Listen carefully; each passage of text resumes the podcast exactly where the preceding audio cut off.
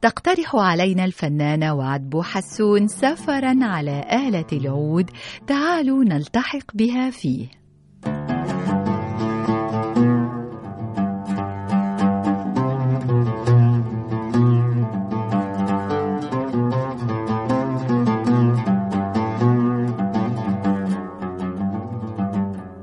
للسفر مفاهيم عديدة فهو وإن عانى التنقل من مكان إلى آخر في مفهومه المعروف يحمل معان إضافية ومكملة قد تتمثل في السفر إلى أعماق ذواتنا لمعرفتها والتصالح معها.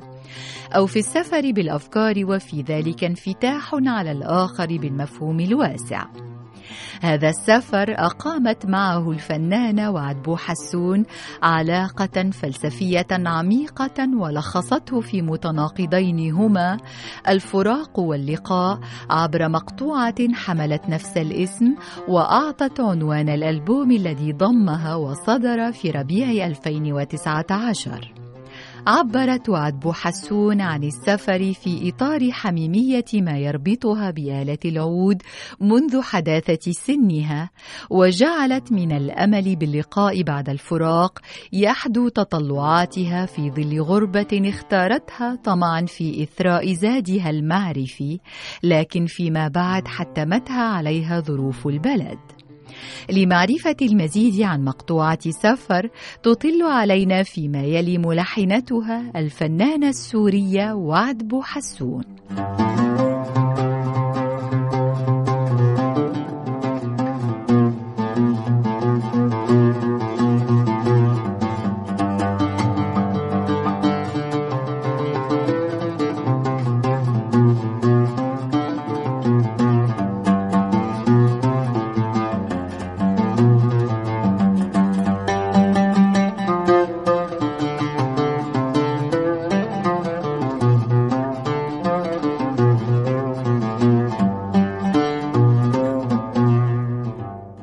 مقطوعة سفر. أول شيء اخترت أنه أنا أطلق على أسطوانتي التي صدرت آخر شهر أبريل الرابع اسم سفر يحمل عنوان هي المقطوعة.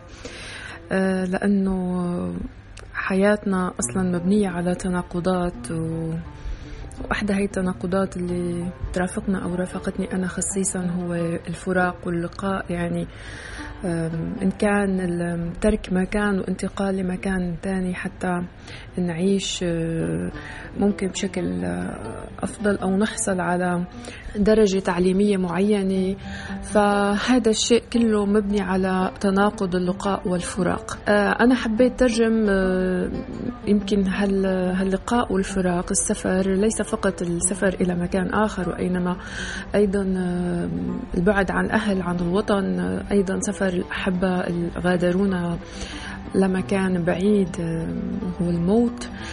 حبيت ترجم كل هاد أنواع اللقاء والفراق في مقطوعة سفر وأخترت أنه يكون فقط هي سولو مع آلة العود. آلة العود اللي بترافقني من سن السابعة وهي الوحيدة اللي قادرة على ترجمة ما أريد أن أقول. فأحبيت بين هذا الشيء بمقطوعة سفر. لحظات مع العود تحمل الكثير من المشاعر وحبيت أتنقل بين أكثر من مقام. حتى بين هي اللحظات اللي نحن بنكون فيها بالقمة. بعدين نرجع نضطر نبدأ من الصفر أحيانا. طبعا مع تغيير بتكنيك صوت العود.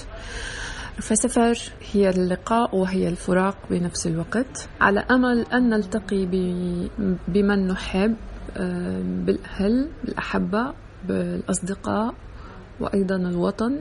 ونبحث دائما في هذه الحياة الارتقاء وصفاء القلوب.